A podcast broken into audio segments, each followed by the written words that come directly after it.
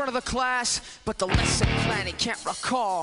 The students' eyes don't perceive the lies mounting up every fucking wall. Composure is well kept. I guess he fears playing the fool. The place that students sit and listen to that bullshit that he'd learned in school. Up, ain't my rope to swing on.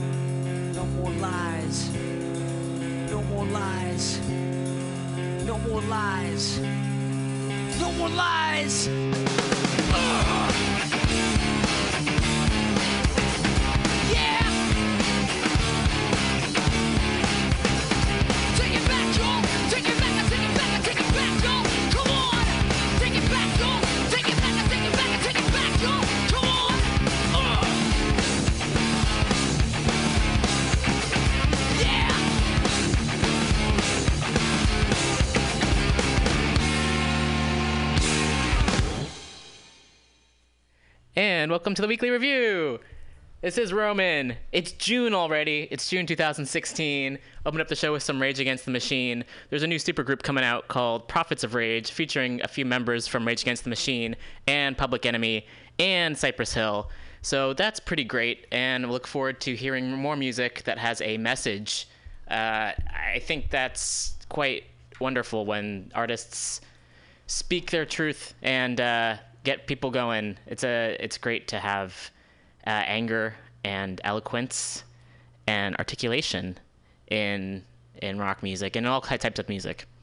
So we got a couple guests on the show today. We've got uh, Kathy Howard, who will be coming in later today. I met Kathy at a fundraiser for 48 Hills, which is a uh, it's a pretty good journalistic uh, group. I'm still waking up, I guess. I'm finding my words here. Uh, so 48 Hills is a great resource to find out what's happening here in San Francisco. So there was a fundraiser uh, a few months ago, and we met, and Kathy is very active with the voting no on Prop B campaign. So for people who are choose to vote here in San Francisco and will be voting in person or before June 7th, um, we're encouraging folks, and we, that's also the Green Party, are encouraging folks to vote no on Prop B because uh, it's pretty corrupt the way it, it's, and we'll hear more about that just to hear exactly how it's corrupt. Some folks who are around and have heard that there, for a while, there was a Dolores Park wanted to take reservations and kind of privatizing the public park, which is pretty gross. And so this kind of goes along the lines of that. Like when, yes, of course, it's great for the parks and recs to have funds. However, uh, we should really be careful as to what they're doing with those funds. And the reason to vote no on it is that it's it would be corrupt. Like where the money's going would be not helpful for the citizens of San Francisco. And before that, uh, calling in at 12:30, we'll have uh, Frank Romano, who is an author and an activist. So we're very much looking forward to speaking with him. And we'll plan some music throughout the show, um, featuring uh, there's a wonderful artist named Ribri Tree, and we're playing some music from Ribri uh, throughout the show. Ribri is currently on tour and uh, a wonderful human being and a wonderful performer, which is how I introduce a lot of people. Uh, but yeah, there's a lot of great artists out there who are awesome people as well. So I'd like to give them time and uh, share their their art with all the listeners out there. So it's San Francisco here from the Mission District at Mutiny Radio, uh, as per usual. It's been quite a week, as always. People are getting pretty uh, intense about the election, and my thinking behind this is uh, if people were this involved with local politics in addition to you know, presidential politics, you know, the presidential election, that would say something. And then also, what are folks going to do after the election? That's the one question. Um, depending, you know, whether or not the people, and I have a feeling a lot of people are going to be disappointed. Uh, that's maybe it's the cynic in me. I, I'd rather be, I would much rather be proven wrong and be super happy than be right and be grumpy. I would, I would totally love it. I'd love to be proven wrong and have someone I really dig be elected, but no one I've ever voted for has been elected president. Anyway, that's totally fine. Uh, it is what it is. But my my main concern though is how people are going to use their energy and their time to really fight for what they believe in. Because I feel like elections are in some ways distractions where people feel like first of all not everyone's votes are counted so that's problem number one and not everyone who can run and should run that get to run um, but even even beyond that, I feel like it's a way to make people feel feel powerless, where people can you know vote. You you know you cast this vote, and then sometimes people choose to disengage after that. And I'm wondering, regardless of what happens, if folks can stay active and stay engaged and really work um, locally in any in any way possible to find to create a world that we want to live in instead of kind of casting a vote for someone else and putting it on someone else to do things for us because I feel even even if that happens, uh, even if someone I really would like to have elected wins, which again I'm not holding my breath for.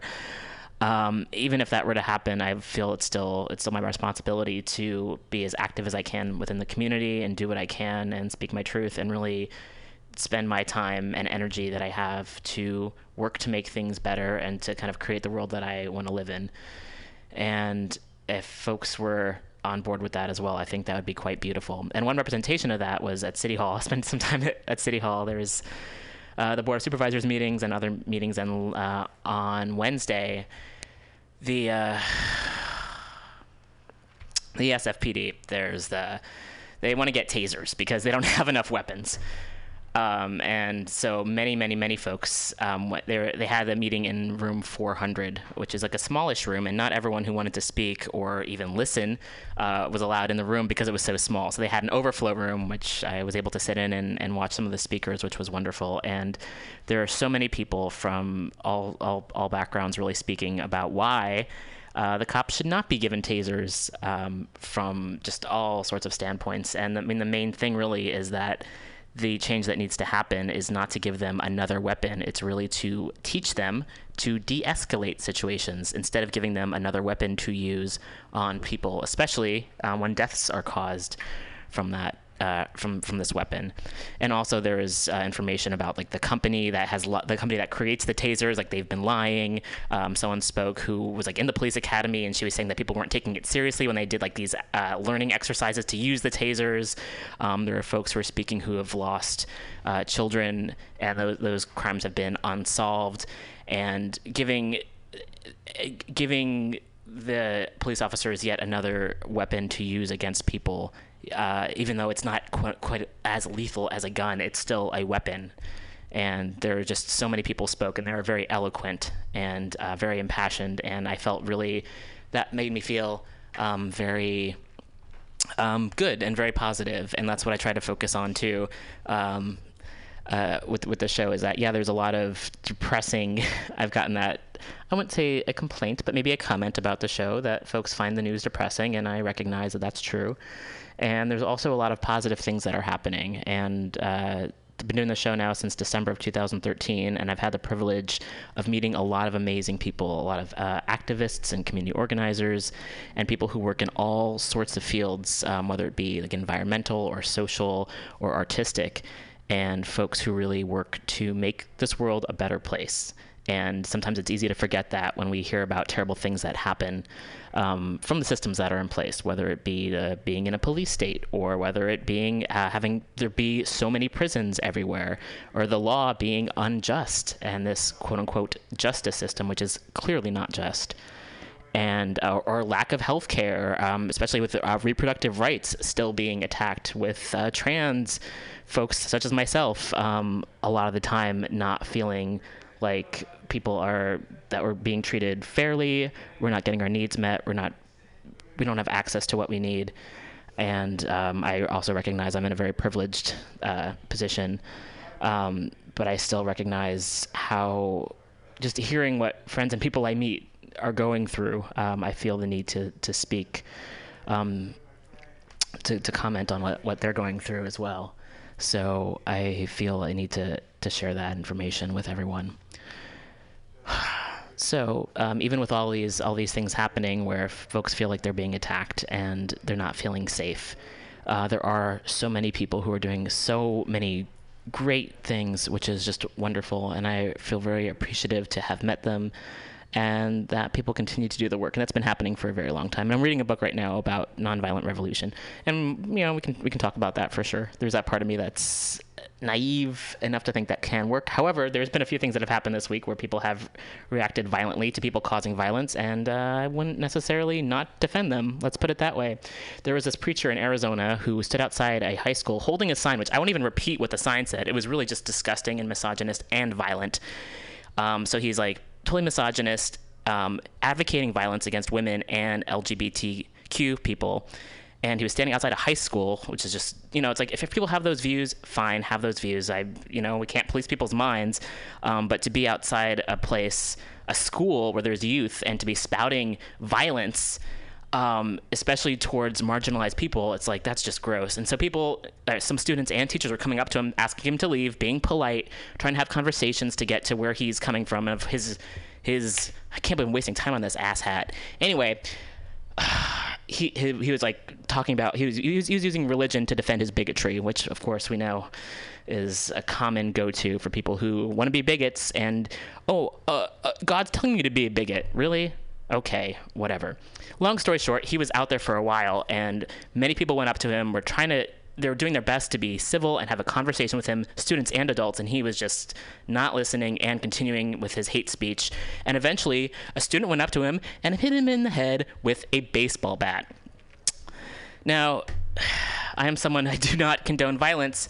However, I will say, however, um, there is that part of me that's not if someone's advocate he's he was advocating violence and people are saying oh well this person who was a youth who's now arrested and they're they're um, they're collecting bail for this person um, as queer as, as queer folks um, and women and many people who constantly face violence both verbal and physical violence um, the idea for someone to defend themselves and to act it's not we're not the instigators here it's someone else who was instigating violence, and this person had enough, hit him in the head, and he actually walked away. So in some in some regards, this action did cause him to leave the leave out like outside the high school. So there is a there is a fundraiser going on to collect bail uh, to get bail for this person, and um, if there's time in the show later, I'll maybe read a little bit more about that. And this is just me going. I haven't I don't have the article in front of me.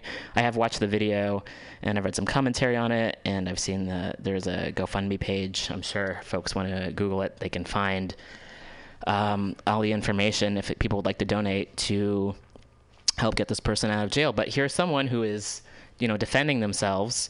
Um, and defending other people from hearing all this hate speech and they're the ones who are arrested. However, and of course, I'm a prison abolitionist, so the idea of someone being arrested, if someone's going to be, I mean, my, my main concern with it is that the folks who are arrested are often the people who are just kind of defending themselves and that's a real problem. And there's also there's a leader, or not a leader, but there's someone who's very active because uh, recognize that a lot of movements don't necessarily um, identify with the idea of having leaders.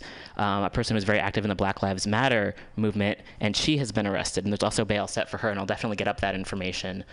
Um, so again, uh, that's part of the reason I don't really believe in the prison industrial complex is that so many of the people who are locked up are not guilty at all, and the folks who I believe should, in an ideal world, if you were going to lock up people, it would be people like Karl Rove and Dick Cheney and war profiteers. Those are folks I feel society would be better off uh, not having them have uh, access to the rest of us.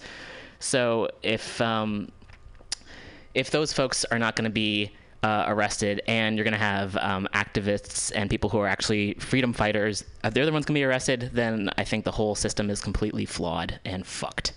So I'll read a little bit about the um, the person here uh, who's Jasmine, and there's a hashtag going around Free Jasmine, and um, here's a couple. Uh, piece of information where folks can help out and says what to know oh, want to know what you can do to help Jasmine Abdullah. We need you to one pack the courtroom for her sentence, sentence hearing, which is Tuesday. That's June 7th at 8:30 a.m. That's the Pasadena Courthouse at 300 East Walnut. Two, help build BLM Pasadena and all SoCal chapters. Uh, join us for an emergency meeting Sunday at 7 p.m. And that's at Chuco's Justice Center. Three, sign and circulate the forthcoming No Jail Time for Jasmine petition to the judge. Four, donate to Jasmine's legal defense and or books at www.crowdrise.com slash BLMLA. Note Jasmine in your comments. Five, use your voice, talents, and resources to elevate Jasmine's case and cause. An end to state sanctioned violence against black people. Hashtag Black Lives Matter. And if you'd like to hear that again, you can check out our Facebook page, facebook.com slash weeklyrev, and I've posted this information uh, there as well. So please um, do what you can and share this information. And again, uh, these are folks who have been unjustly arrested and are simply responding to the violence that, that they face on a regular basis. And it's again, it's the system is being used to um, hurt people and not help people. And that was another. There's a quote that's been around for quite a while. Like the system doesn't work for people; it was never meant to protect. That's a very common uh, thought, and it's it's the truth. It's absolutely the truth.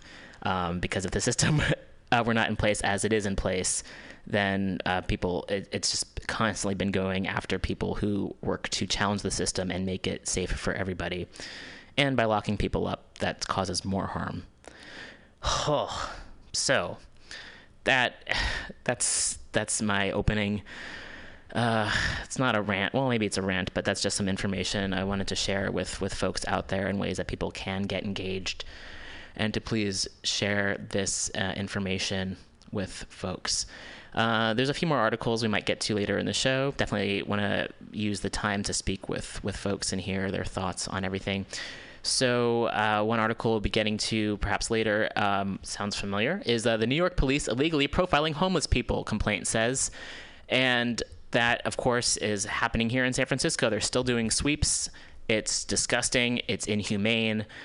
And to target i mean that's the seems to be a recurring theme is uh, people in positions of power targeting marginalized people. And how fucking gross is that? That's just disgusting. And i try really hard not to label people um, but really just like their actions and their behaviors Um, you can, no one's born a police officer. you can choose to be one, and you can also choose if you do go that route to actually um, hold your fellow officers accountable when they're doing really dirty shit. Uh, that's something that people can do. So until I see more of that, I'm going to be very, very, very cynical and not even cynical. I think really just um, astute maybe is the right word because if I see folks in positions of power continuing to oppress people, yeah, I'm going to call you out on that. And a lot of people are. A lot of people are. And so that makes me feel uh, it's it's frustrating. It's really frustrating that there are people in positions of power that continue to hurt you know, we all should be kind. We all should help each other best we can. And the idea that folks who have even more privilege are the ones who are using their using this leverage they have to then hurt people is just just terrible. Ooh, here's a hot here's a here's one story um, that's somewhat positive. I guess depending on how you look at it. And I've always I've noticed in the show I had this, this realization maybe a year and a half ago that all the positive news stories that I cover on this show are really just people undoing the damage that's been done or kind of correcting some terrible things that have happened or unjust things, such as uh, a common example would happen to be cannabis legalization. I think it should be legal and accessible to absolutely everyone who needs it. It's a no brainer. And so I get happy when states decide to actually let people have the medicine they need, which, sh- again, we shouldn't even have to be dealing with that. It should have always been accessible to people. But since people since it's been criminalized, um, I will take some pleasure in knowing something positive is that it's becoming more and more accessible, not as fast as it should be, and also people definitely need to be released from prison immediately and have their you know records expunged for simply having access to this or possessing this this substance and or sharing it. Um, but again, so it's like, oh, something great is happening that shouldn't have, you know, or like uh, trans folks having access to fucking bathrooms, which is again, everyone should just have access to go wherever they need to go. That's end of story. Okay, so this is from Alternet, which I realize is a little bit. Uh, I wouldn't say conspiracy theorist esque. I think both the left and the right definitely has folks on these extreme ends. Um, but then again, uh, the mainstream media is definitely aligned with the right wing, so I feel to have folks that are more like left. It's kind of just a natural reaction, and uh, also uh, I I trust uh, the, the, with the saying like just because you're paranoid doesn't mean they're not after you. So here's this. So this is about civil liberties here, and this was written by uh, Sarah Lazare, and this is from Alternet. How teenagers got police to back down and remove military-grade weaponry from their high schools. Now again, this is positive because yeah, teenagers, you know, fighting against the, you know, fight the power. But why the fuck would police have military-grade weaponry in their high schools in the first place? Why are there police in the high schools in the first place? That shouldn't even happen. But oh man, I got angry real quick. Um, Los Angeles high school students and organizers forced police to remove grenade launchers and M16s from their arsenals. A coalition of Los Angeles high school students and grassroots organizers just accomplished the unthinkable. After nearly two years of sit-ins and protests, they joined. They forced the police department for the second largest public school district in the United States to remove grenade launchers, M16 rifles, a mine-resistant ambush. Pr- protected M- MRAP vehicle and other military grade grade weaponry from its arsenal. But the coalition did not stop there. Members took over a Los Angeles Unified School District board meeting in February to call for proof that the arms had been returned to the Department of Defense, a demand they eventually won in the form of an itemized invoice for every weapon sent back to the DoD. Going further, the coalition successfully pressed board members of the school district to apologize for greenlighting the policing of K to 12 12th grade students with weapons of war. Ugh. I now understand that, especially in the context of the many conflicts between law enforcement and communities of color across the nation, our participation in this program may have created perceptions about the role of our district and our school police that my silence exacerbated. Uh, Steve Zimmer, the president of the Board of Education, wrote in a May 19th letter to the groups Fight for the Soul of the Cities and Labor Community Strategy, Strategy Center, which played a key role in the campaign. Please accept my apology of any and all of my actions that contributed to feelings of betrayal and injury and interrupted our important collaborative efforts for equity and justice in all aspects of public education. Perhaps most stunningly, the coalition eventually persuaded the Los Angeles School Police Department to issue its own apology. The LASPD recognizes the sensitive historical aspect of associating military like equipment and military presence within a civilian setting, wrote Chief Steven Zipperman in a letter dated May 18th. We recognize that this sensitive historical component may not have been considered when originally procuring these types of logistics within a civilian or K 12 public school setting. The resounding victories were won in a district where the vast majority of students are black and Latino. In the era of Ferguson, they have seen images of young people who look like them being shot and killed by police. Amid mounting nationwide outrage over police use of weapons of war to patrol civilian neighborhoods, the win marks an unprecedented stride toward the demilitarization of public schools. I know that this will transcend my school district and state, Brian Cantero, a senior at Augustus F. Hawkins High School, told Alternet. I feel like I was part of something that is bigger than me.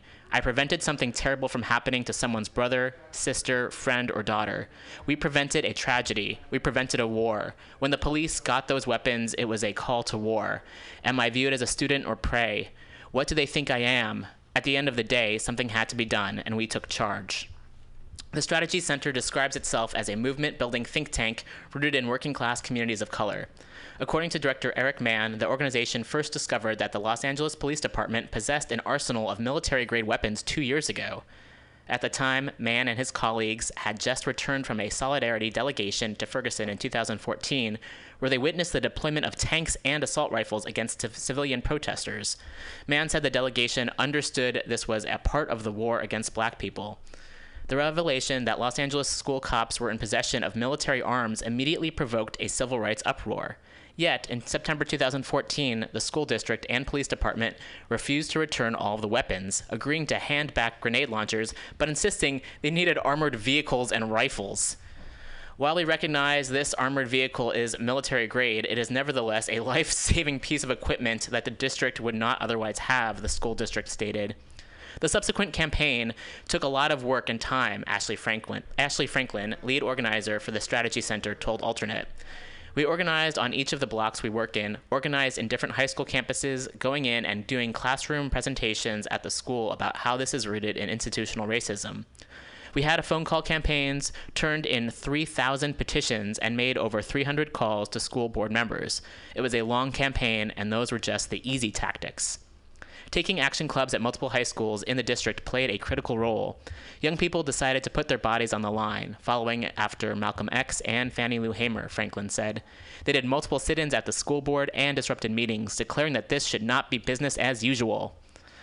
At the early February school board meeting, uh, takeover, students and activists refused to leave until their demands were heard, leading to a charged scene described in the LA Times.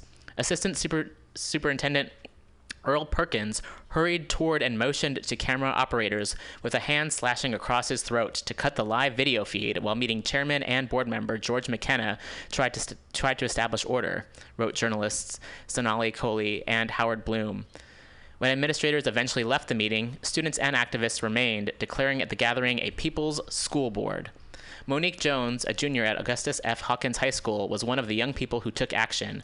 I believe the campaign was important because every day somebody of color, black, or Latino is being shot by police officers, she told Alternet. Why would you bring those types of weapons into school campuses? It's not a war zone. You're not going to war with your own citizens and people who are in kindergarten through 12th grade.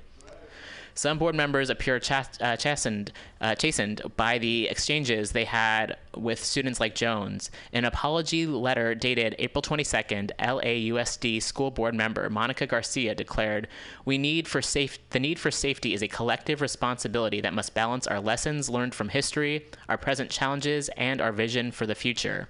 Together with community partners, LAUSD has come a long way, and to use the words of the great Dr. Martin Luther King Jr., we have a long way to go." All right, we have our caller on the line. So um, we're going to be speaking with Frank Romano. Hello. Hi, Frank. Welcome to Mutiny Radio. I missed it last week. Oh, that's all right. Thanks so much for calling in. Uh, so I'll read your, your bio first, and then we can uh, start speaking. Okay. Great. So uh, Frank Romano has earned a PhD at University of Paris 1, uh, Pantheon Sorbonne. He is a Maître de Conférence, assistant tenured professor at the Université Paris Ouest, uh, Nanterre La Défense in the Anglo American Literature and Civilization Department, and a member of the California and Marseille bars. At present, he teaches law, literature, history, and philosophy of law at the Université Paris Ouest, uh, Nanterre La Défense, and practices law in France and the United States. The author actively organizes and participates in interfaith events involving Jews, Muslims, Christians, and people of other faiths in Israel and Palestine. So, thank you so much for calling in. My pleasure, Roman. Great. So, um, yeah, I'm. I was referred to you through uh, Ronaldo Ricketts, who said uh, you'd be a great person to speak with. Yeah, I've um, we've had several um, mutual events in the San Francisco area, so I got to thank Ronaldo for connecting me with you. Yes, yes. Um, so yeah, I'm curious about just uh, pretty much everything, um, especially just working within the Middle East, since that's always been uh, just uh, an area that really needs um, a lot of folks to to work together. And Right. Absolutely. I just got back actually from uh, Israel and Palestine, and I've been going back and forth to Roman for like ten years. wow, And this is the first time I I returned there, um, as I go back and forth a lot, um, in a war zone. So it's actually a um, it's, it's it's they're in an intifada right now. Of course, uh, not to mention what's going on in Syria and Iraq, which are just a stone's throw away. Uh, but um, I had to I had newly uh, uh, I had to use new, uh, newly derived uh, creativity to to bring Muslim Jews and Christians together on a grassroots level. That's what I do. Uh, since the politicians, religious leaders tend to exacerbate uh, the conflict there, yes, individuals like you myself, people going into the area, working with the people uh, on both sides of the walls, both in Israel and the West Bank, uh, appear to be making progress. Uh, again, I've been doing it for 10 years. wow. So how have things changed in the in the past ten years? Well, things have um, actually gone south, gone downhill when it comes to any negotiations between the Israelis and the Palestinians, uh, brokered by the U.S. It's pretty well was set up for defeat for various reasons. So what's happened is I've, I've been going in to both Israel and the West Bank. Haven't been able to get into Gaza yet. To work with individuals since 2005, I see more and more networking of individuals, um, just everyday people from from uh, Israel and Palestine, building bridges between the two areas. Um, and I see um, that the um networks forming their friendship networks and also doing projects, not just you know talking about peace and love, walking the talk. I see real progress. I see more and more people massively getting together to oppose uh, what the state of Israel is doing. Not necessarily. There are a lot of Israeli Jews that are working with me as well that are in opposition Yes. of what the government is doing with respect, in particular, with respect to what's happening in the West Bank and Gaza. And I see real progress where more and more people are banding together, becoming friends, and pressuring. And, I'm, and I also I can give you an example of how one of these interfaith events go. But they turn around, and I, I encourage them to pressure their governments, whether it be the state of Israel, the Palestinian government, to get back and to negotiate because a lot of people come from all over the world for these events. I invite people from the U.S., Canada, Russia, Africa, Asia, um, Europe to, uh, to to participate. So at the end of the events, I encourage everyone to go back to their governments and pressure them to encourage the U.S. and Israel and, and, and Palestine to get back to negotiate. Uh, It's feasible to negotiate, but we have found that there are many people that don't want peace that are profiting from the conflict. Yes, yes. Oh.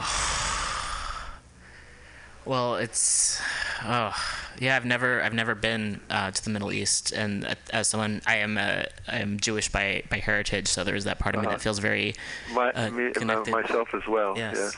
So, so uh, and we've a Diamond Dave who's here in the studio as well. Hey, brother, I just happened to come in and hear you.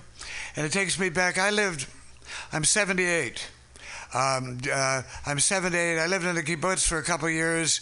Uh, I, in fact, I turned 21 in a kibbutz. And you can do the Wow. math. That's before. That's 10 years before the, the Six Day War, where everything really went south in, um, Yeah. in many ways. And I've often thought.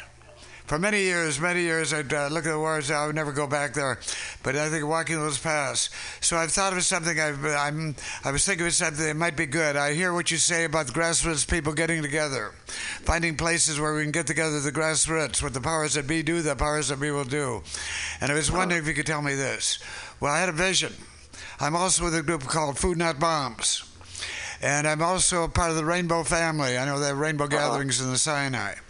And I was wondering, is there a neighborhood like in Jerusalem, which is a mixed neighborhood, where we could do like food not bombs, and people could get together and cook together and feed the people together and bring uh, bring uh, uh, Jews and Palestine, br- bring the folks together, despite of what their their backgrounds could be. Do you hear me? Yes, um, definitely. There's a place for that. Um, I'm connected um, when it comes to the, the um, you know the areas where we can work with people in in the Israeli side. Um, I'm connected a lot to East Jerusalem areas where uh, many of my Jewish friends join us, with Christians, Jews, Muslims, Buddhists, Baha'is, etc. Join us and we come together and have uh, meetings, conferences, and there we make strategies of how we're going to go. Some of us go with me into the West Bank to build bridges with the Palestinians, and there's an absolute perfect place for that. It's really called the Peace House. It's on the Mount of Olives in East Jerusalem, but you know, many, there are Jews that that hesitate to go into East Jerusalem because it's mainly Palestinian, but they don't understand. They'll be if they work with the Palestinians, they'll be welcomed with open arms. So I could suggest that as a place. I th- and, and what is that? The idea of getting together and feeding the people. I don't know if you know Food Not Bombs, and feeding the people and cooking together. As, Yeah. And I'm also I happen to be my mother. My grandmother's from Minsk. I'm a Jew by uh, by heritage, and my grandmother on my mother's side. But I'm also a Sufi with Rumi Uh-huh. and the Sufi side. So I'm also Islamic, uh, the peace and love part of Islam, and I'd like to bring that back. Well, and I'd I'd like to talk to you and get some connections because I'm 78 years old and I feel like uh, I feel like drawn to do that. What do you think? The spirit is. Yeah, there's I can feel the things. spirit is a Sufi to do everything that. you everything you discussed there um, is feasible. I mean, I've worked with Sufis. The Sufis are very active, as well as the Baha'is and Muslim Jews and Christians. The Sufis, in particular, with the Kabbalists and the Baha'is, believe a lot more in the harmony of religions than the barriers, and so they tend to be very active in these interfaith peace groups. So I'm very connected with the Sufis in Jerusalem, and often uh, some of them come to the Peace House in Mount of Olives, where we where that's where I stay. It's a youth hostel as well, and there we can and we cook together too. So cooking is a great way. People do art together as well. Great way to break the ice and work together through cooking and feeding the people because there's a great deal of poverty, especially in East Jerusalem, due, due to the conflict. And so yes, all, all, all that you said it's it's very very feasible. I'll be going back in a couple of months, at least by September. And um, if you want to uh, contact me, I'll leave you with my email. Well, I'll get your Um, details for sure. yeah. Rumi says, Rumi, uh, Rumi said, Rumi back in the 15th century, Sufi says there are hundreds of ways to kneel and kiss the ground. And that's what I'm down with. And that, uh, that's uh, when I heard when I read that, I realized that uh, Rumi is far more than just a poet, and that the Sufi spirit, the Sufi spirit of peace and love and understanding, we're all in this together, together, together, together. Definitely. And I feel really feel drawn to do this. Yeah, well, I uh, in my, the book that I'm going around, uh, it's about my nonviolent peace efforts, building bridges between Israel and Palestine, with Sufis, with Muslim Jews and Christians and Baha'is, etc. It's called Love and Terror in the Middle East, the fourth edition, and many people, as you have suggested, well, let's feed the people, let's build these um, bridges, let's let's make food together. Uh, and uh, not just the Sufis but others. Um, I've added a chapter at the end of the book.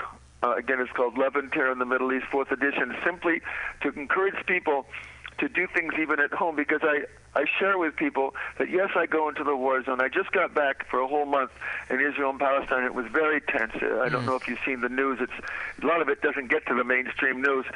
But um, uh, people ask me, well, I can't go with you. And people, people, people did join me in Israel and Palestine. They stayed in the peace house. We went to Ramallah, Jericho, Tel Aviv, um, and um, you know to uh, also Nablus and Hebron. Uh, but they ask me, they say, well, what can I do here at home? I said, well, believe it or not, and you're probably not going to believe me, but my work that I do, it's easy for me to get from Paris, France. I'm calling you from Paris, France now. I'm a professor my here. Wow. Uh, it's three hours. It's a three-hour plane trip. It's much easier, and some people have to go there, but most people can't. So all the interfaith work I do actually doesn't even begin in the Middle East. It begins at home, in our right. own backyards. There's lots of work to be to be done, and so I've added a chapter at the end to encourage people to organize in their in their homes, whether it be in, in New York, California, San whether it be in Francisco, France, here we are. other places. Yes. You know. Why do you have do you have connections in San Francisco? Uh, people who are on the same page, people who are similarly looking for one another. That we can use this uh-huh. radio. I do. A, I usually do a radio show from three to six here, where uh-huh. we can use this radio to bring people on and talk about this vision, talk about getting on the same page, mm-hmm. talk about not separating over our differences, but Right. but but finding that. In fact, the name of my show is the Common Thread Collective. After cast a wide net and find the common thread and let life flourish.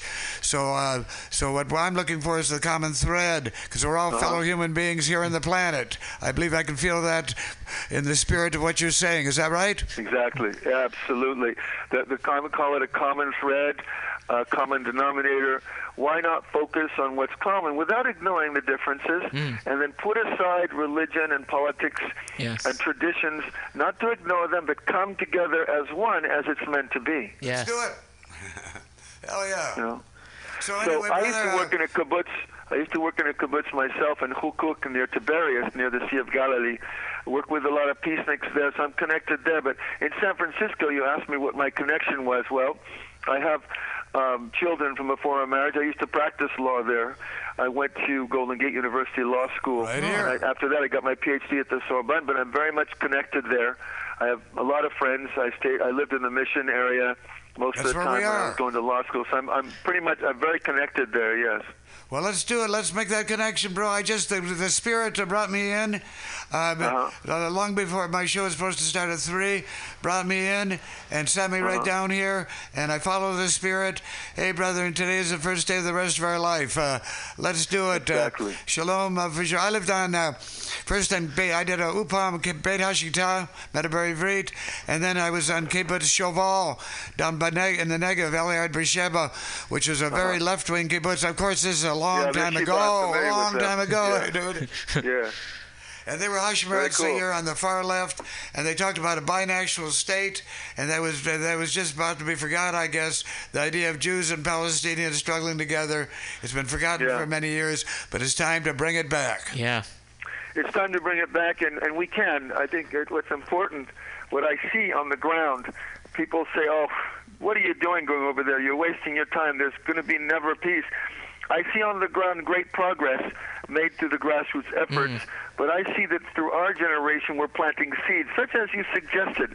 You know, uh, common thread, building seeds. I mean, grant, planting seeds uh, because I don't believe in our generation anything uh, dramatic is going to happen. There's too many festering wounds and so forth. But but what we're doing, our generation, is planting seeds so that our children, our children's children, uh, will benefit from a whole new architecture in the Holy Land, on the condition we don't give up. So I do see not artificial optimism, but but serious on the ground optimism because what I see and hear is what happens really and not necessarily what's in the mainstream news, which is very negative Oh yes. That's and, and All intended to be negative, I think. And I think it's a worldwide. We're to, we're focusing in the Middle East, but I believe it's a, world, a worldwide movement building. Uh, last Monday. I was in this in Oakland with an enormous crowd of people looking at this little old man, Bernie, and these are mostly kids, they, you know, the early twenties, who are voting, Uh-huh. excited for the first time. We're into something and are connecting with a movement that is uh, that uh, a movement which I think is emerging, emerging, emerging. That's what I say, brother. Uh-huh. No, I, I see it. I feel it.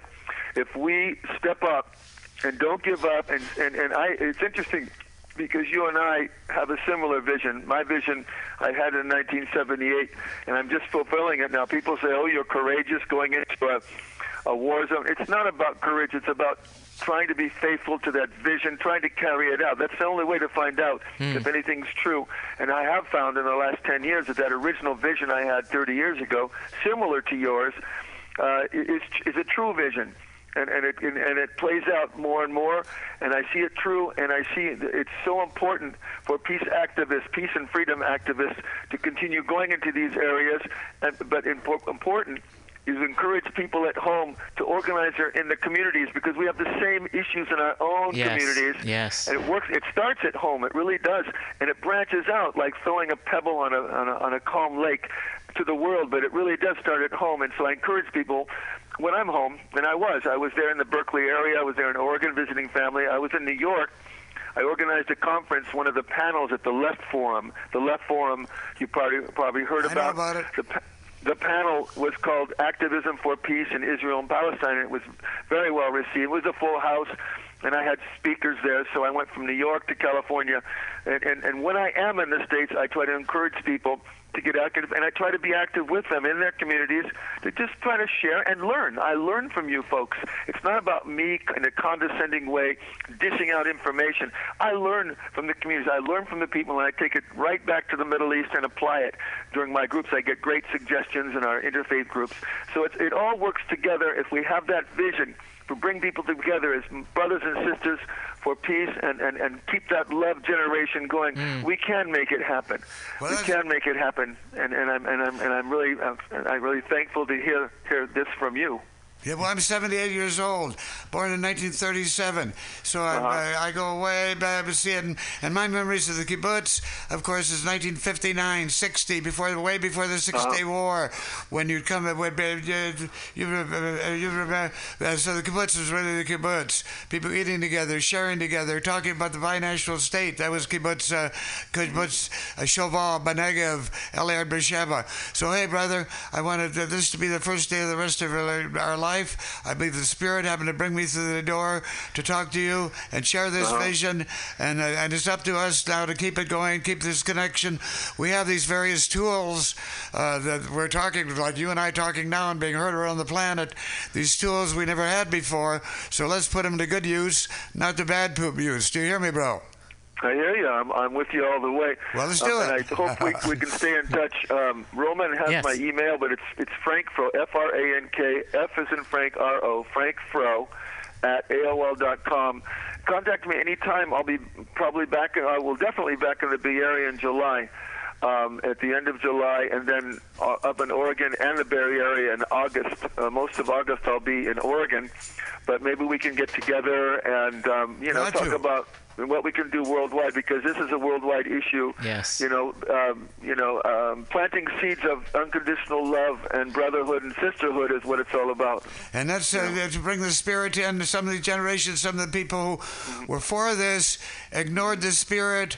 Uh, they ignored the spirit. But I believe we both know that the spirit is necessarily part of it. Whether you be a Sufi, whether you be a Muslim, a Christian, all of that, whatever roots you come out of, we're, we're reaching. We're getting on this. We're getting out of the box we have put in, getting on the same page, and we're definitely pushing the envelope. Hey, bro, that's uh, that's uh, that's the spirit that I'm, uh, and I can feel in you too, and feel in us here. And this is what uh, what, what this uh, mutiny radio is all about, and we're finding that common thread, and we're letting it flourish. Fuck yeah.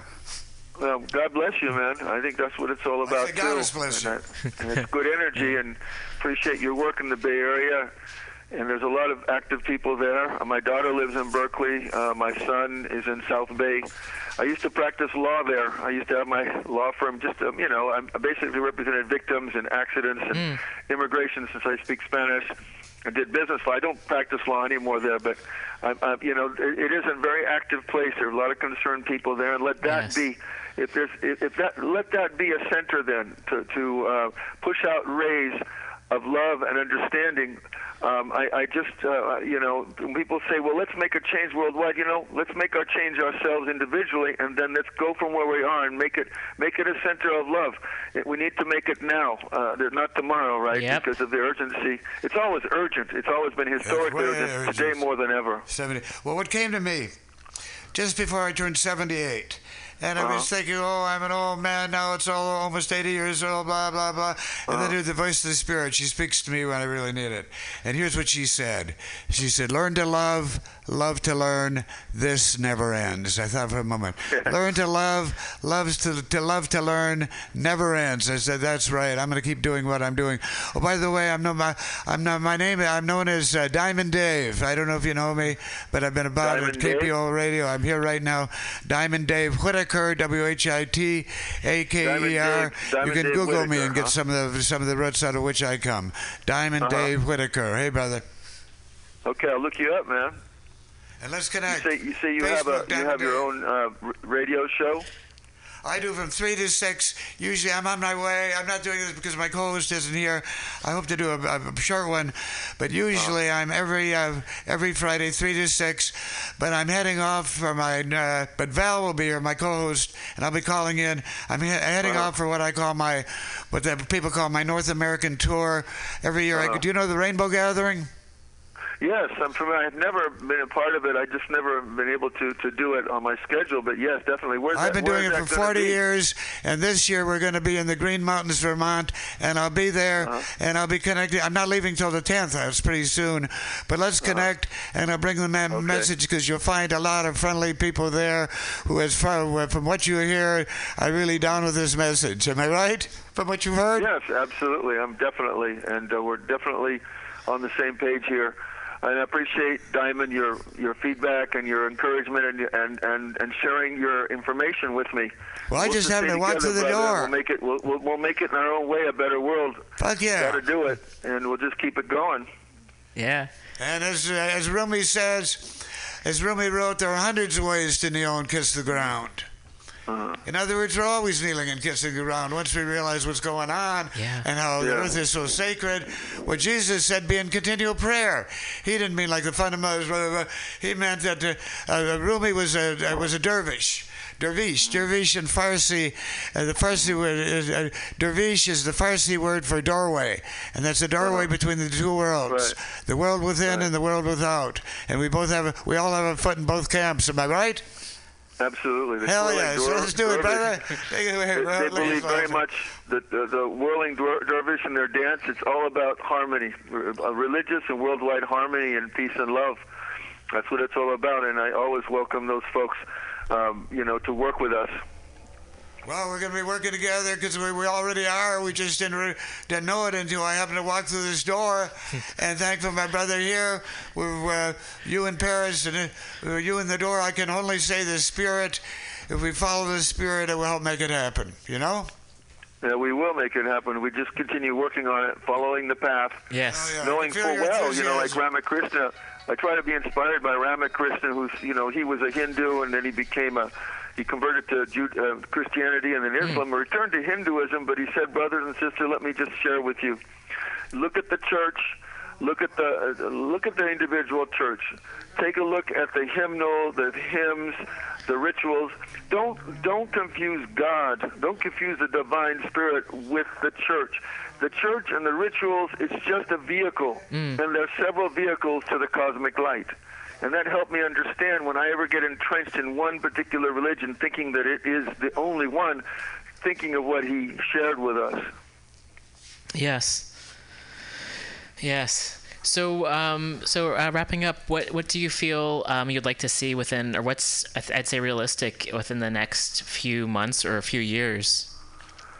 Yeah, the the sort of what I see is for each individual, what I feel is each individual find out what their passion is, you know, and and and and not worry about being judged. If if their passion happens to be doing what I do, then I welcome them, or, or doing it in their own way, though. I mean, bringing people together in an interfaith way, worldwide, um, and understanding each other, working with each other, not just talking about peace and love. So what I'm trying to say is walking the talk. For instance, talking about peace and love in the Mount of Olives and in Israel and in, in the West Bank is one thing, but then carrying out that's what I see in the future, Roman. Carrying out these peace and love, feel good moments. Yes. That's what's important. It's not just feeling good and saying I love you, brother and sister, but then going back to our racist, segregation, segregated and ignorant ways.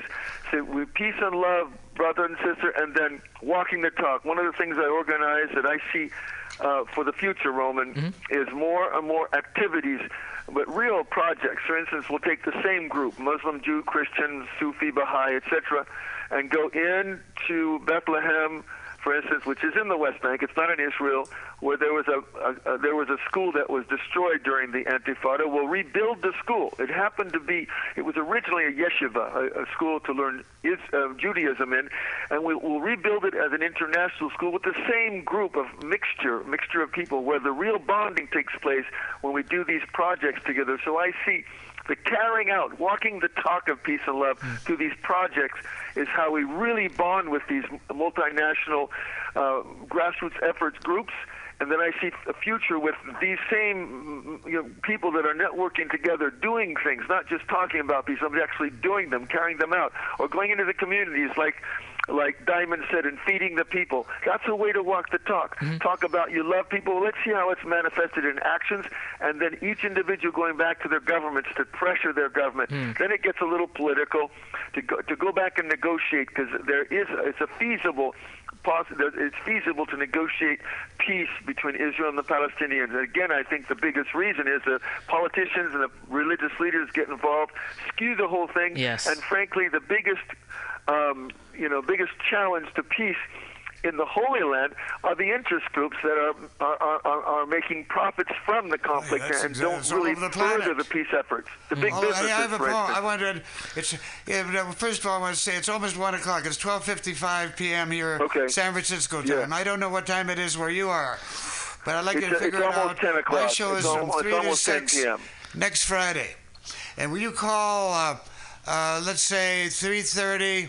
Call three thirty next Friday. Uh, uh, it's the same number. I'd like to talk to Uh-huh. you. I'll give it, that will give me a, a week to think about it. And I want to I have a poem that I'd So like, to, I'd like to uh, put out to you. I'll 3:30 just give you the p.m. your time. 3:30 p.m. your time next Friday. The same number, and I and I Same, ask uh, for same Diamond. number. Common Thread Collective. My Common- uh, my Common uh, co-host all right, Val will be back. She'll have pick up the phone. But let me leave you this uh, just the beginning of this poem. Get what you Uh-huh. need. Give what you can. Where you can. When you can. However you can. In other words, lend a hand. What happens then? Strangers become friends. Friends become family. Family becomes community. And community is on the move. That's our movement. Because, hey, we were brought together for a reason. And that reason is that we love one another. Brought together for a reason. That reason is we heal one another. Brought together for a reason. That reason is we complete one another. Brought together for a reason. That reason is we complement one another. Like what? Yin and yang. Left and right. Up and down. Old and young. Man and woman. Rock and roll. Hey, brother, it's really good talking to you. Thank you. I'll call you at 3:30 Friday then. Diamond, the same number then. Perfect. God bless you. God bless both of you guys. Great. Well, thank you so much for calling in, Frank. It You're was welcome, wonderful to hear from you. You bet. Keep up the great work. And thank you. You're, you're doing a great work for having me people on this and broadcasting this. Uh, you- you're you're you're walking the talk by doing it. and I appreciate it. Absolutely. I do my best. Of Not the voice, but a voice of social, All right. cultural, political, and personal change. All right. Well, thank you Bless so you, much, Frank. Bless you too. Take care. You Thank too. you. All Bye bye right. now. All right. Bye bye. All right. Well, thank you so much, Frank Romano, for calling in and for Diamond Dave for stopping by um, and uh, adding to the conversation. So, coming up next, we'll be speaking with Kathy Howard. We're going to take a quick music break for a bit while we get all set up. Uh, so, stay tuned, and we'll be back in a bit.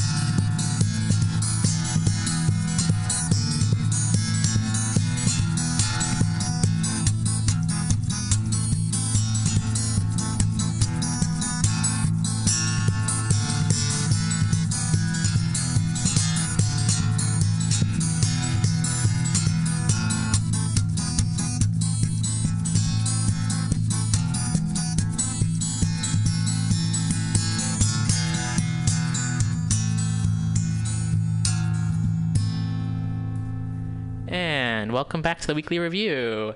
Uh, I am joined here by Kathy Howard. Thank you so much for coming in, Kathy. Thank you very much for having me. Sure. So we're going to be uh, discussing Prop B, which will be on the ballot uh, this Tuesday, June 7th. Yes, that's right. And um, I, if you'd like, I can give you a little bit of background on Oh, the proposition and what it is and stuff like that. Please do. So, um, Proposition B is a charter amendment, and it it's being put on the ballot, and people vote on it. And what this means is that it changes our city charter, and it also means that everything in Prop B cannot be changed unless there's another ballot initiative. And some people think, well, we this isn't that important because we can just get the board of supervisors or the mayor to change it. But when you think about the initiative process and how difficult it is to do, Yes. um, if we had that, then people would have an initiative, they'd get signatures, they'd get it passed, and then all of a sudden the board would meet and say, no, we've changed our mind, we're not going to do this. So people need to understand that this is kind of going to be written in stone unless there's another ballot initiative. I see. So what what does it do? So what it does is um, Prop B gives the Recreation and Park Department over four and a half billion, and that's with a B, dollars over the next 30 years. Um, and the, the department funding is interesting. They get funding from various sources, including appropriations from something called the discretionary funds of the general uh, fund. And these funds are also used to fund other non-enterprise departments. Like enterprise department makes its own money, like the airport sustains itself, but Rec Park does not. So we get money from the budget, which makes a lot of sense. Mm-hmm. Currently, during the yearly budget process, the Board of Supervisors holds hearings and decides which departments get those funds. And this could be the Department of Children, Youth, and Families, uh, it could be Department of Public Works, it could be the Health Department, Recreation and Park Department. These are all important departments, and this is decided every year. But with Proposition B, the funding, the four and a half billion now becomes part of a set aside. And what that means is that money is basically sacrosanct. The Board of Supervisors is not going to be able to touch this money. So here are some of the things that are going to happen if Prop B passes. First of all, this four and a half billion is mandated exclusively for Rec and Park. And this is going to be for a 30 year period. So for 30 years, that money total goes to Rec and Park. Um, the only way to change that would be a charter amendment. Now, some people are very happy with how the parks are run, but what we ask people to think is we're going to have new administrations over the next 30 years. Are you sure that someone you trust or like is going to be in charge of your park and they're going to do what you want with the park? Yes. 30 years is basically a long time to cut loose a department Yes. and let them do whatever they want. Uh, the controller in the ballot booklet says that it's going to have a significant impact on the cost to government. And how this happens is because this money is set aside, then if we have an emergency, um, Zika virus gets out of hand, we have that earthquake we all know is going to happen someday Yes. then you're not going to be able to go to this four and a half billion Mm. and use it. That has to go for Rec and Park. Oh. So some people have joked with me, well, if we're living in the parks, at least they'll look nice. Yeah. Um, but nothing else will be able to get fixed with that money. Right. So uh, health problems, homeless problems, everything, Mm. nothing will be able to get that funding. Um, so the other thing is that a few years back, uh, the voters passed a policy. It was non-binding, binding, but it was a policy that if there were set-asides, they had to meet certain limited regulations, which this doesn't fit. So if you re- look at your ballot booklet, which I recommend, in the controller's statement, the controller is really very unhappy with Proposition B. Mm. So when when the guy in charge of the finances for the city is unhappy, then you really need to think about it. Yes. Another thing about it is people think, well, you know, it's going to go for maintenance, it's going to fix things up, things like that. But this is not a bond. A bond will have a list of projects, mm-hmm. but there's nothing specific about what the money will be spent on Yes. in this Oh. legislation. Yeah. Yeah. And people are kind of worried about it. People tried to get something specific, like mm-hmm. so much, uh, so many billion for our urban forests, things like that. And there's very minimal controls over how the money can be spent. So you have a loss of control over how it's spent mm-hmm. and how much is spent. And transparency, it sounds like as well. Transparency is, um, yeah, is is always an issue. Um, now, when people were working on this legislation, one of the things they got written into it was something called an equity analysis. So, an equity analysis means, according to legislation, that the department has to uh, create a, a kind of a, a table on the money and how it's going to be spent in different parts of the city and show that it will be spent equally all over the city. Uh, and the legislation says that the Board of Supervisors can review this analysis, but it also says they can only comment on it. Oh. And this is where you're going to hear from the other side oh, we don't have to worry about it. Board of Supervisors can vote on it. No, actually, the controller wrote that in the ballot booklet, but he made a mistake and he has rescinded that statement and said, no, the Board of Supervisors cannot control how Rec and Park spends the money. Hmm. In fact, nobody will be able to control how they spend the money. So you have a department that's going to come up with a system for equity analysis. They're going to write it, and then they're going to decide if they followed it or not. And this is the kind of internal only reporting that people are very concerned about with this department because a lot of people feel there hasn't been accountability Yes. um, things like uh, the decision to rent Kezar Stadium to a semi professional soccer team and to serve hard drinks there, which has never been done before. Huh. The uh, decision by the Rec and Park Commission to um, possibly have the Palace Fine Arts made into a private hotel. I don't know if you've heard about I- that. Yeah. Yes. That's. Ugh. I don't have the words to express my anger about that. And that and that came through a, a procedure where people submitted proposals for it. Well, there are arts groups that would like to use it. There are recreation groups that would like to use it. I mean, this is Recreation and Park Department property. Mm-hmm. And, and I'd like to ask, do we have so much space and so many buildings that we can afford to give it over to a completely commercial private enterprise for 55 years? Ugh. No. And what happens when you do it for that long time is people forget that it's public property. Mm-hmm. Well, it's, oh, it's been a big issue, and certainly earlier when you mentioned like homeless, and I know like a lot of folks I've heard that there are the the sweeps. There definitely are the sweeps happening for homeless folks, especially even in the parks. I've heard of people having their possessions removed. So I'm curious as to um, if the funds could allocate uh, to ensuring that home that people have places to stay where people i'm just uh, i'm not sure how to ar- articulate what i'm what i'm trying to mm-hmm. ask but i just recognize that like a lot of folks have used parks over the years as mm-hmm. places t- to stay and then they've been kind of kicked out of the parks. Mm-hmm. And i'm wondering what can be done to ensure that people have a place to stay whether that's in a park or wherever they feel safe Um, and the, and the whole homeless problem is a very serious one, and I think it does need to be ad- addressed a little more effectively. Yeah. it's an understatement by Sure, the city. sure. Um, however, this money could go to park rangers, and park rangers have been part of the homeless sweeps in the park. yeah So one of the um,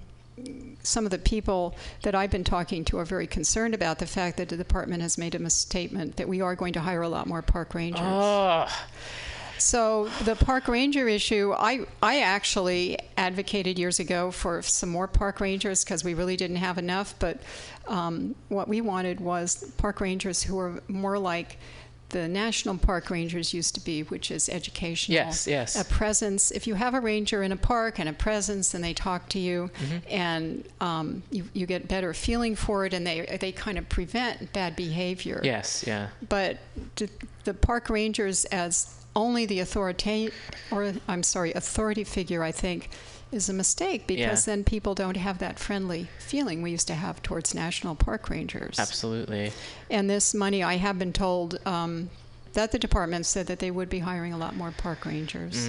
I've noticed even in Dolores Park, like there was uh, some rangers there, and I had a not quite an altercation, but there was a situation a few months ago. It was right when the, I guess the left side of the park had reopened, and Mm-hmm. just the presence. It just, it's a very small park, It is. and the idea that there would be this, and they definitely felt like the authoritarian kind of feelings from them, Mm-hmm. and the idea that that would, there would be. That, that kind of energy in a in a park like that just felt really um, unsettling to me. Well, the whole Dolores Park fiasco is unsettling that you have to now pay money to rent a piece of lawn. Yes. And I think that having a reservation for a picnic table makes sense. Um, paying a lot of money for it doesn't. I believe that Supervisor Peskin is introducing legislation for new projects and new parks to eliminate that because, frankly, we spent 20 million fixing up Dolores Park. I mean, the figures are extraordinary. So, and and now, in addition to us, I mean, we paid for that. Okay, Rec and Park didn't take a, a collection among the staff. The taxpayers paid, and now we're supposed to go pay to sit on the grass. Um, there, the open space fund, which is part of this legislation, is was really intended to buy new land for parks, but it only it has a very limited amount, and it has not been used very much for that. If we took the 20 million for Dolores Park, think of the parkland you could buy here in the Mission, where people would have more parks. yes. So it wouldn't be so totally crazy. Yes, yes. You don't need to have expensive equipment. All a park needs is a little grass and trees. Yeah. And people will come see it. Yes. But we will not be able to have any control over what happens with this if this legislation passes because the board will not be voting on the budget in June every year. They will not be voting on this money that's going to be set aside. Um, to get back to the Palace of Fine Arts, just to give you an idea of how tone deaf the department can be, uh, a bunch of people got together and they started a petition on, I think it was on change.org. And they've gotten over 20,000 signatures on it. Yeah. And they went down to the Rec and Park Commission. And they just said, uh, well, yeah, but so what? So this is the problem that we have with a department that that does things like this and ignores really what people want because it has it has its own agenda, which is a commercialization and privatization of our parks. And this will basically cut them loose to do that.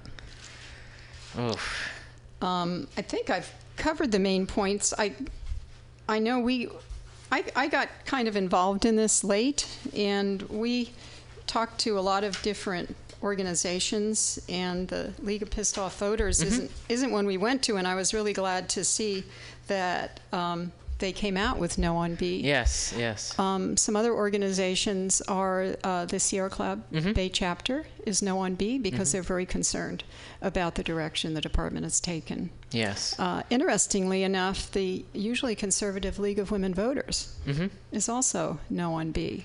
And they have a firm policy against set asides. They mm. think that set asides are a really bad way to run government. Mm-hmm.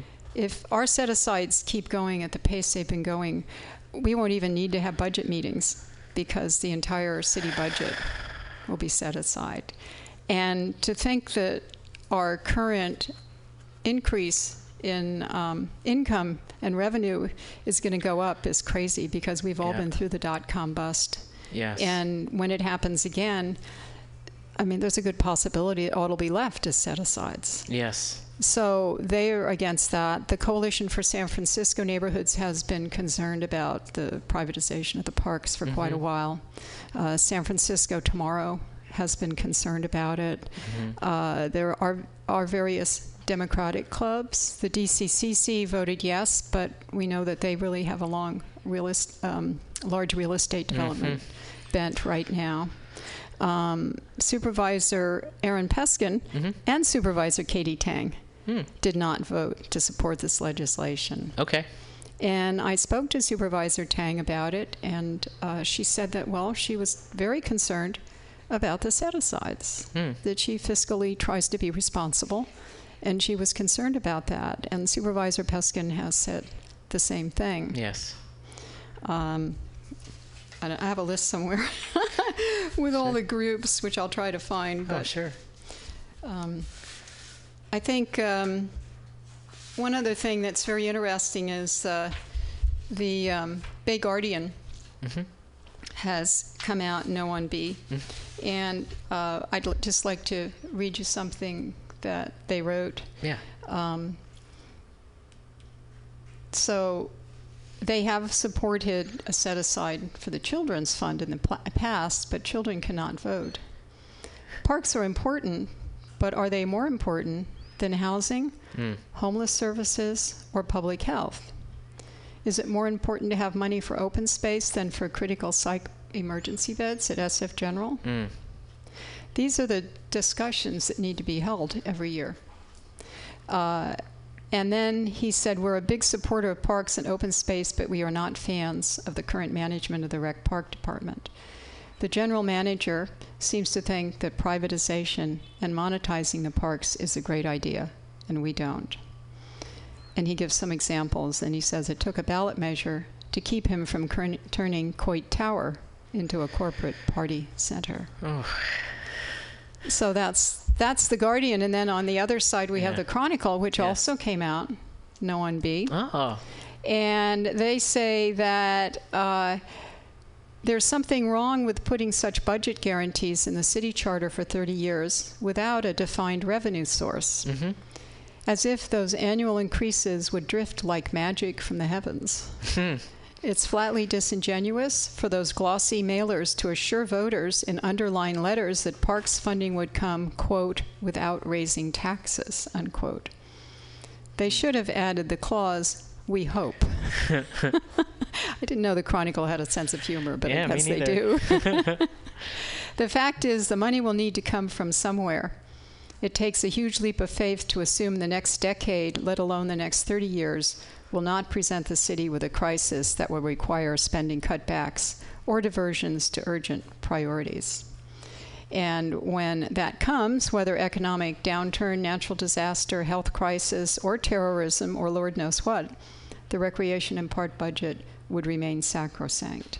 Hmm. So that seems like a pretty strong statement Yeah. coming from the Chronicle. It's a great endorsement. yeah. Yeah, and I mentioned earlier that the Green Party also uh, says to vote no on B. Mm-hmm. So another. It's also great to have support from. It is great to have it from the Green Party. Yes. Yeah. One would think nothing less of, you know, or one would expect that from the Green Party. So And again, that was something um, that they did come up with independently. Mm-hmm. And uh, somebody said, well, there's only one argument in the voter pamphlet, and that's the Libertarian Party, which I do recommend people read. It's an excellent argument. Mm-hmm. Okay. And the fact is that this caught a lot of us by surprise. Mm. We just weren't paying attention. yeah, we thought, well, there will be a set aside. How is how is that a problem? There was a little bit before. There will be a little bit more, Mm-hmm. and then we read the legislation Mm. and found out how serious it is. Well, I'm glad. I mean, it's and I, I wonder like if I hadn't like I would have received the, the you know the Green Party mailer in the mail, but I feel like I was more once I met you because before I met you, I had, really had no idea that this was going to be on the ballot at all. So. I, it's so important, just like through word of mouth, also just to get the word out. Yes, yeah. Please tell people. Um, we've been uh, tweeting the last few days through a group um, that I've been working with at SF. That's in San Francisco, SF Ocean Edge. So if mm-hmm. you go to at SF Ocean Edge and then retweet, that would be great. Or you can type in hashtag no on Prop B. Okay. And then if you could just forward those, we've done been doing quite a few Yeah. and that would help a lot with getting the word out. I think Mm-hmm. that's the point we're at. We have flyers if anyone wants to go to our website, and Sure. we'll be glad to give you flyers. But we just have a few days, and we have posters and all that good stuff. Yes, But uh, yeah. as I said, we did kind of get into it late. But Mm-hmm. after, as of um, a few days ago, we've got, I guess, at least 15 major organizations that are uh, opposed to this. Wonderful. And, and I think I have talked to a lot of people who have said if I knew more about it, I would have voted against it. Mm-hmm. So we really appreciate being able to come on your show. Yeah, absolutely, absolutely. cool. Well, we're we're available to take calls if if folks would like to call in and have any questions or comments that they would like to to share. You can call in, and our phone number is 415 550 0511. and uh, you can reach us here at Mutiny Radio. Uh, yeah, so Tuesday should be quite an interesting day here I in think San it will be. Francisco. Yeah, yeah. I think I found my list. Okay. Oh, sure. Um, so here are some of the organizations that have come out for No 1B. Mm-hmm. Um, I know the South Market Business Association, the Central City Democrats, and if you get a call, you can Oh, interrupt me. sure. Yeah, we do have a call. Oh, okay, great. Hello, Mutiny Radio. Uh, oh, hi there. Hello. Hi, thanks for calling in. Hi. Um, uh, is, is this by radio? Oh yeah, this is uh, this is Mutiny Radio. Hi. Um, my name is Greg, and I have a question for your guest. Sure. And my question is, um, I understand Rec and Park uh, won't, ha- uh, rather, the Board of Supervisors won't have any control over the funds that we're talking about for 30 years. But there is this Rec and Park Commission, which is a public uh, commission. Uh, why aren't they sufficient oversight for the use of all these funds? Okay, that that's a very good question, and I, I appreciate it because people do ask about that. Uh, the reason is that the Rec and Park Commission is really, I, I hate to say it, pretty much a rubber stamp group at this time. It's not a split appointment like the Planning Commission. If you go to the Planning Commission, you're going to see great knockdown, drag out fights between the commissioners, and people actually go down there because they think there's hope of of getting a say. The Rec and Park Commission is um, completely appointed by the mayor, and the general manager of the department is also selected by the mayor from a slate that the commission proposes. So this was all part of the rewrite of the city charter a few years back. It's called a strong mayor system. And a lot of the commissions were set up this way and they're gradually drifting into more of split commissions with split appointments so that you can get both sides of issues. We did a study a few years back on the Rec and Park Commission voting patterns, and we took, a, I think it was about 127 votes in a row, and we looked at how they voted. And they all voted to approve the projects. There were no, um, it was all ayes. They were all unanimous, except I think one or two had a few people who weren't there and didn't vote. Mm-hmm. So if you go to a commission hearing, you'll notice that the chair will say all in favor and they'll say aye, and he never says all opposed, which, by the way, is a violation, I believe, of sunshine. He never says that. They do not do a, a roll call vote, which they're supposed to do. Mm-hmm. But you're not you're not going to see anybody opposing it. I think one person once voted against the commercialization of the boathouse at Stow Lake, and I was at that meeting and. I thought the guy was going to collapse in terror at going against the rest of the commissioners. That was my. It was a very courageous thing to do, and that was my personal reading of it. Yeah. Because everybody kind of swiveled and looked at him like, "What are you doing? You're not supposed to vote it." So go to a commission hearing, or you can now watch them on TV, and you'll Yes. see what happens. Yes. Um, I I've seen people go down there with very serious concerns that are pretty much yeah yeah okay we'll look into it and nothing happens. It's very sad. I think the people who are chosen are sincere, but they're all chosen. They have a mindset ahead of time to try to do what the department wants. Mm. That's my personal opinion, but that's what I've seen happen over and over again. So the commission is not going to help you. Don't expect the commission to help you. Wow. It's really unfortunate. Yeah. That, that does sound unfortunate. Yeah. Wow. And that is something um, we, we tried a few years back to get a split appointment for the commission, and that again would have taken six votes. We tried to do it through the board of supervisors, and we had five supervisors lined up, and the, we couldn't we couldn't get the sixth person Oh. to do it, and I think that's really unfortunate. Uh, people bat around different ideas. Should it be split? Like the planning commission is split four appointed by the mayor and three by the board, and unfortunately that means that there you have to really persuade a swing vote to get what you want. I'm not quite sure that that would be the best thing. Some people have proposed a three-four split. Others have said maybe the whole commission should be elected, Mhm. which I think would be interesting, and it does happen some places. Um, there might be problems with it because it's always expensive to run for something like that. But Yeah.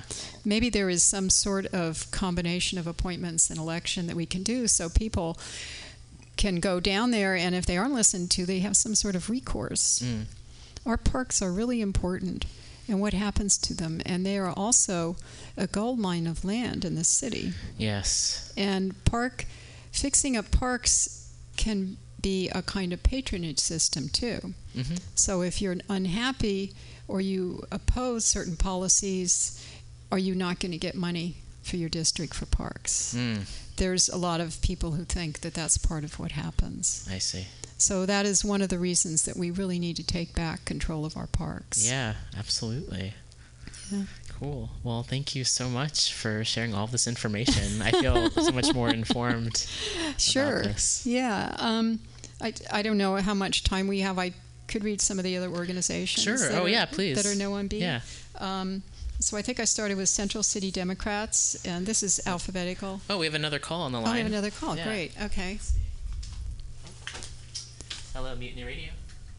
Uh, hi there. I'm listening online. Uh, I would like to talk about natural areas program. I don't know if you know about it. The Natural Areas Program. Yes. Uh, know it's Proposition B, and I am basically against Proposition B because uh, the natural area program will be fully funded and will go ahead with destruction of the trees and, you know, using herbicides. C- can you speak up a little bit, please? I'm sorry? Can, can you speak up a little bit, please? Uh, yes. Thank you. Uh, natural areas program. Uh, do you know about it? I'm I'm a little familiar with it, but I bet you are a lot more familiar with it. Oh, I, I, I hear myself on the radio now. Um, You need to turn your radio down. okay.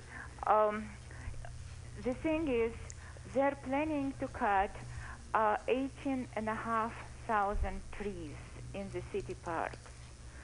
The plan has been developed, the ERI has been done, and it's about to be certified, and it's totally insane at the time of the accelerating global warming. And people just are not familiar with it. And if Proposition B is funded, then Natural Areas Program, uh, if Proposition B goes through, then Natural Program, uh, Natural Areas Program will be funded fully and it will proceed uh, speedily. And I think it's insane uh, to cut all those trees. Um, and, uh, you know, that's my comment. And that's why I'm against Proposition B. Okay, yeah, I have I have heard that, and I think um, this concern about one particular program, which is extremely controversial, the Natural Areas Program. I have uh, friends on both sides of this issue, and um, there are people we do need to protect and preserve native plants, but we also have parks that people need to use, and there is a concern about loss of trees and canopy uh, as part of this program. And one of the problems with Proposition B is it doesn't say what the money is going to be used for. And so, if the department wants to proceed ahead with the major natural areas program and cutting down trees, there will be no way that this can be stopped.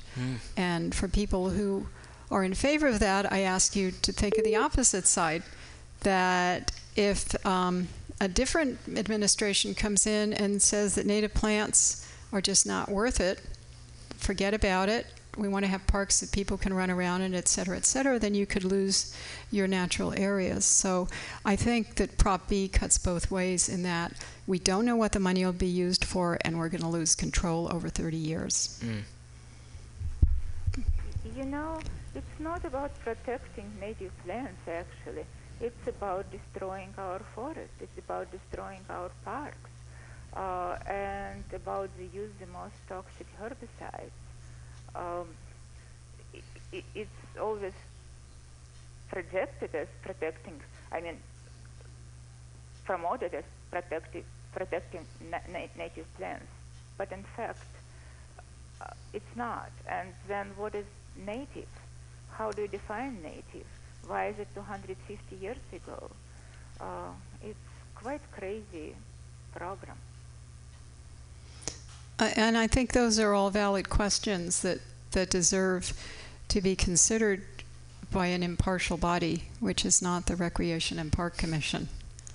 And I've, I, I know about the herbicide pesticide concerns. Also, um, I worked uh, trying to prevent uh, the western end of Golden Gate Park from being covered with artificial turf. And now we're finding that the um, ground up tires used in those fields are linked very strongly with cancer in young soccer players all over the country. Oh wow.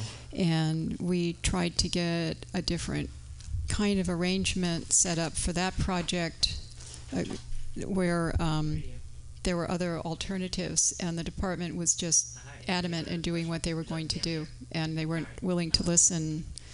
Uh, we even had to take it to the ballot. We had 98,000 people who voted to keep Golden Gate Park grass, and but we didn't have the $800,000, which is another disturbing thing about all of this, which is the amount of money. Our little No on B campaign, I think we've spent a couple of hundred dollars, maybe. There's $400,000 out there. $100,000 for Yes on B from Airbnb, Oh. and uh, 25,000, I believe, from Thomas Coates, a man who tried to destroy rent control in San Francisco. Oh. Ron Conway has Ugh. Donated money. So, what are these people buying? I, I mean, I, I never heard that Airbnb was like a tree hugger company or anything like that. There's some kind of influence, um, seeking influence that they're doing by donating all this money. So, 400,000 for all those mailers that you get out there in your mailbox. Just remember that that's where it's coming from Yeah. and consider consider the source and what do these organizations expect to get from all of this money they're spending. Mm, yes. So we have an we have another caller on the line. Okay. Oh, hi, hi, Rowan, uh, Kathy. Uh, this is Tom, and I, I called it. I got in late, but did you guys already talk about the the, the error in the voter information pamphlet? A little bit, but uh, why don't you go ahead? Uh, I've actually discovered this and uh, in, investigated with the controller's office, and the thing I find really uh, distressing about this is that the you know that the controller said that you know the Prozac and and the board of supervisors had to approve rec park plans, and and that's actually not correct. That uh, there were multiple drafts of the controller's statement that were reviewed by uh, Supervisor Farrell's office and by Phil Ginsburg, the general manager of Rec Park, and neither of them caught this mistake, which is pretty glaring. Um, and I, I just, you know, this this misinformation has spread all over the place. There was just a, I just saw a newsletter from Jake Sigg, who's a, you know, a big proponent of our parks and a, and a good guy. But even he is saying, you know, just sort of propagating this mistake uh, about the board of supervisors having any control uh, if this measure passes. And I, I really just wonder how much it's going to skew the election, and and uh, you know, because nobody seems to be able to do anything about it now. It's all water under the bridge.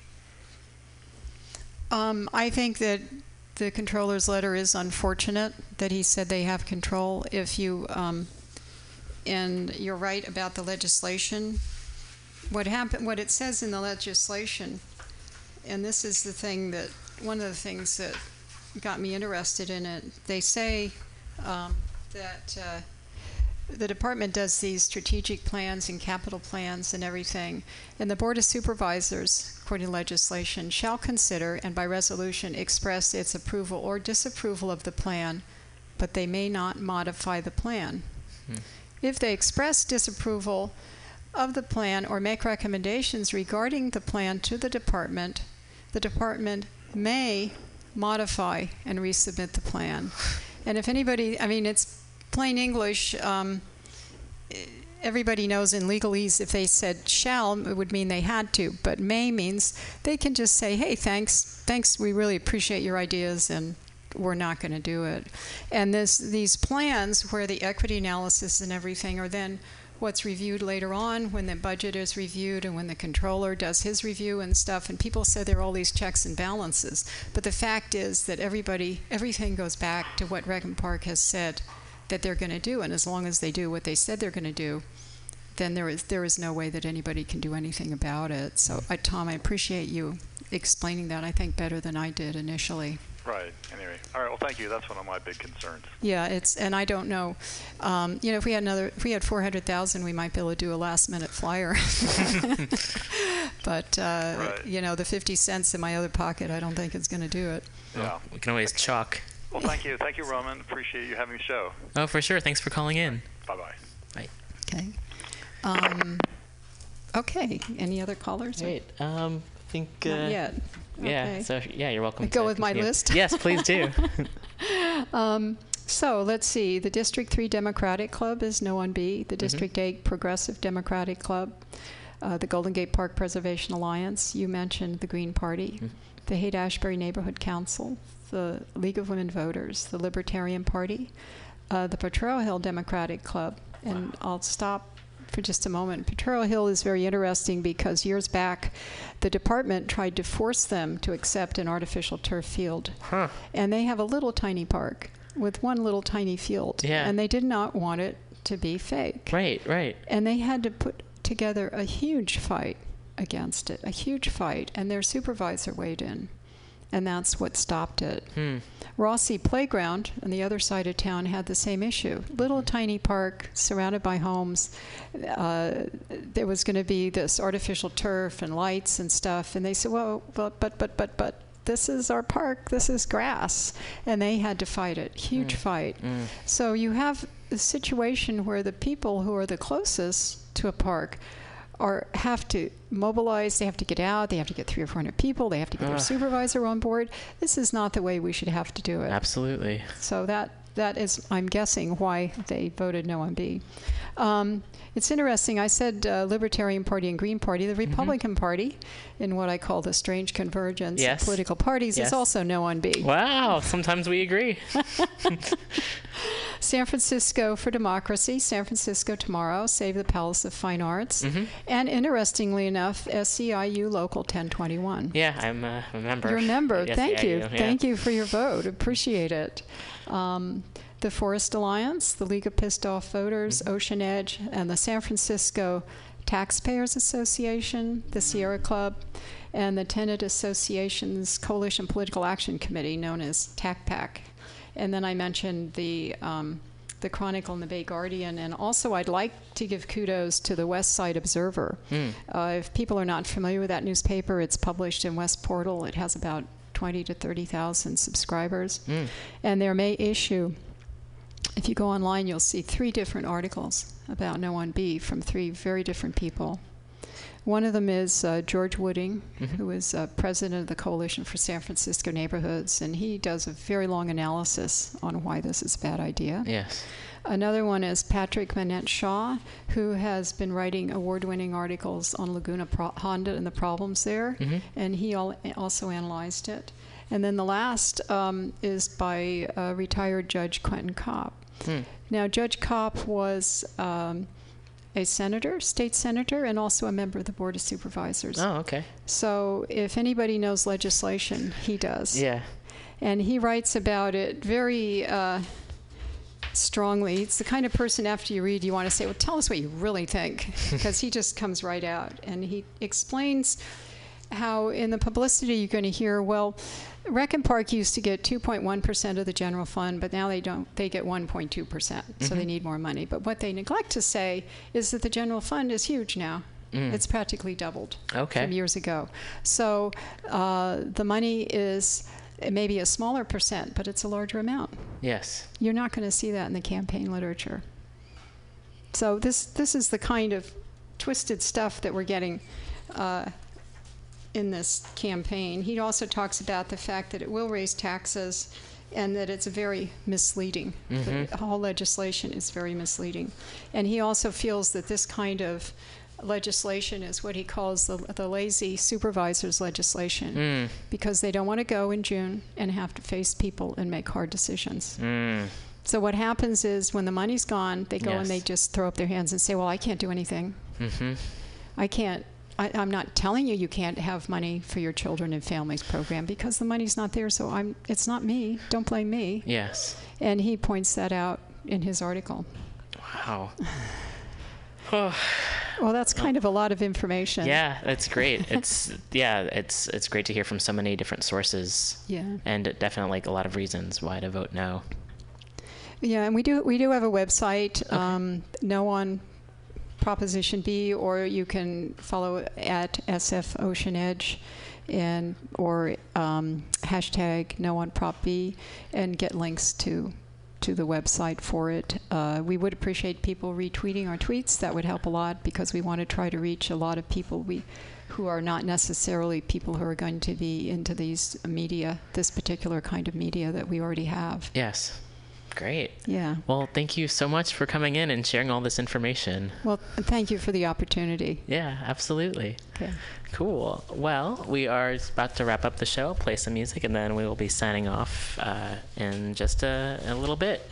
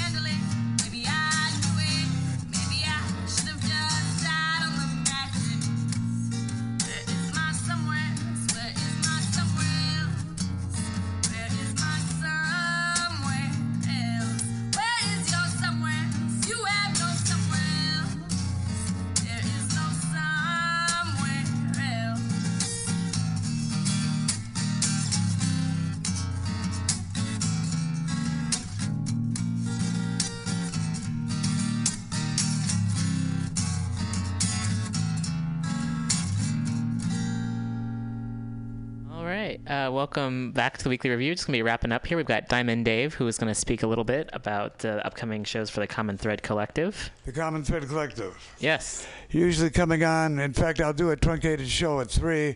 And it's a, but let me tell you, all you folks out there, wherever you happen to be, on whatever de- device you're listening to us, I think it's the hottest day of the year. It's a hot day in the city. Is that right? It is. Oh my God! I just took a walk, uh, walk in the in the Mission District, and it's hot. Well, I want to say that Val is out and about.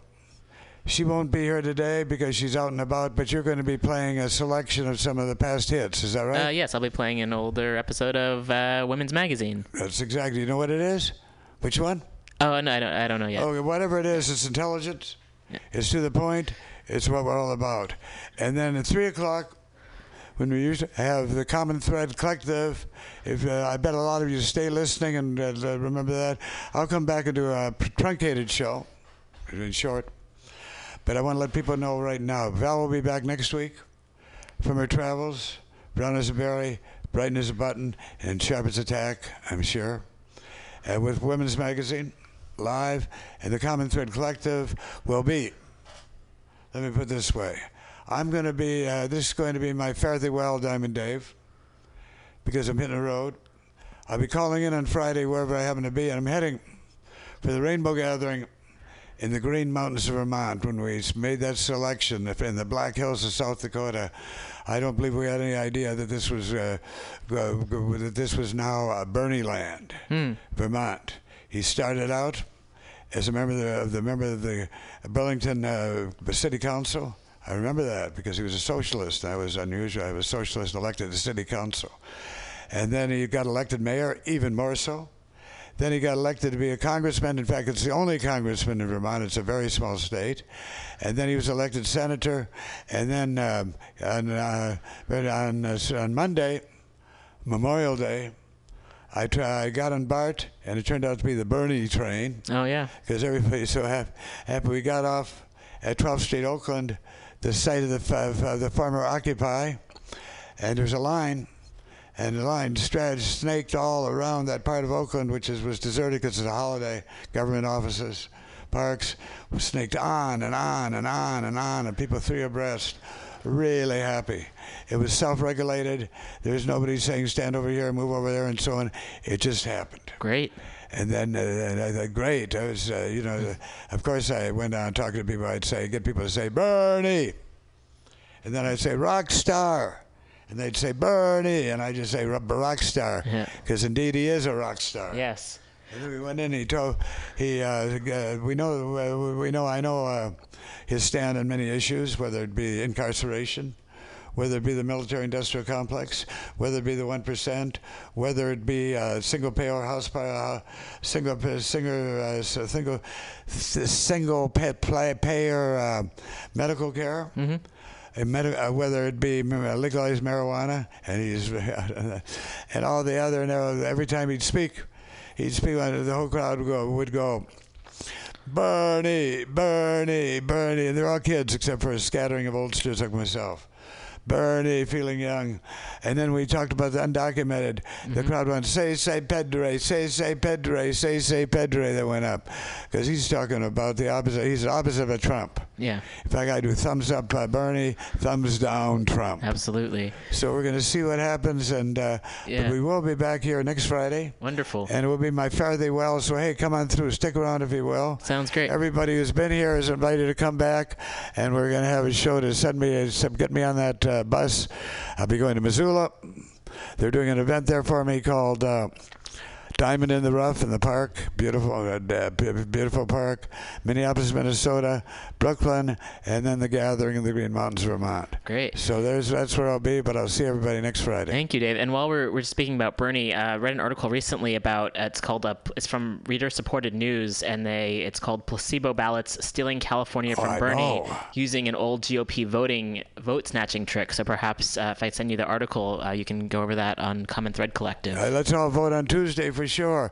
And uh, uh, there were so many kids there. I mean, I could see a good share were voting for the first Yeah. time, and where they, where to what degree they're aware of these machinations. to what degree they've even Yeah.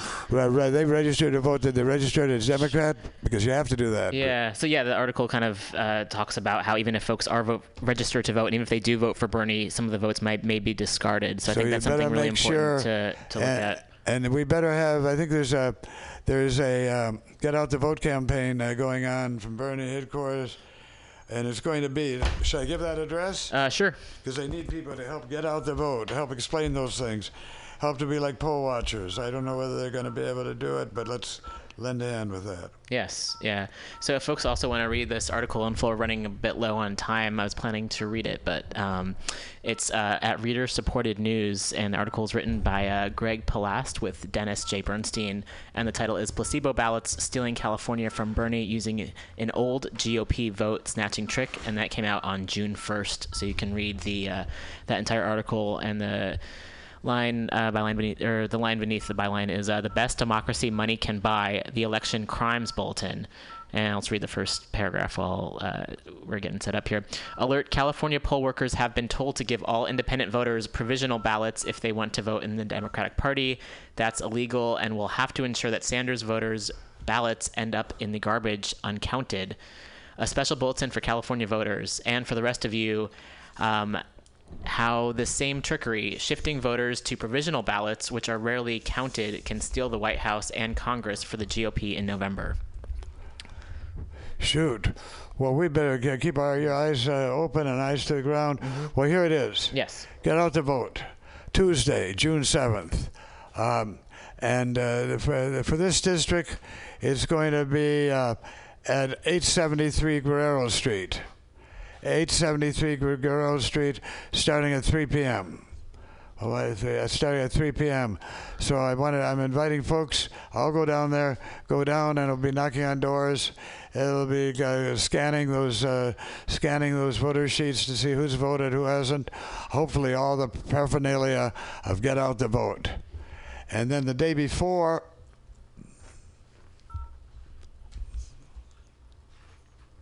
at the Bread and Butter Cafe, Mm-hmm. uh, at the day before Monday, June 6th, Sedornake Bread and Butter Cafe, which is right on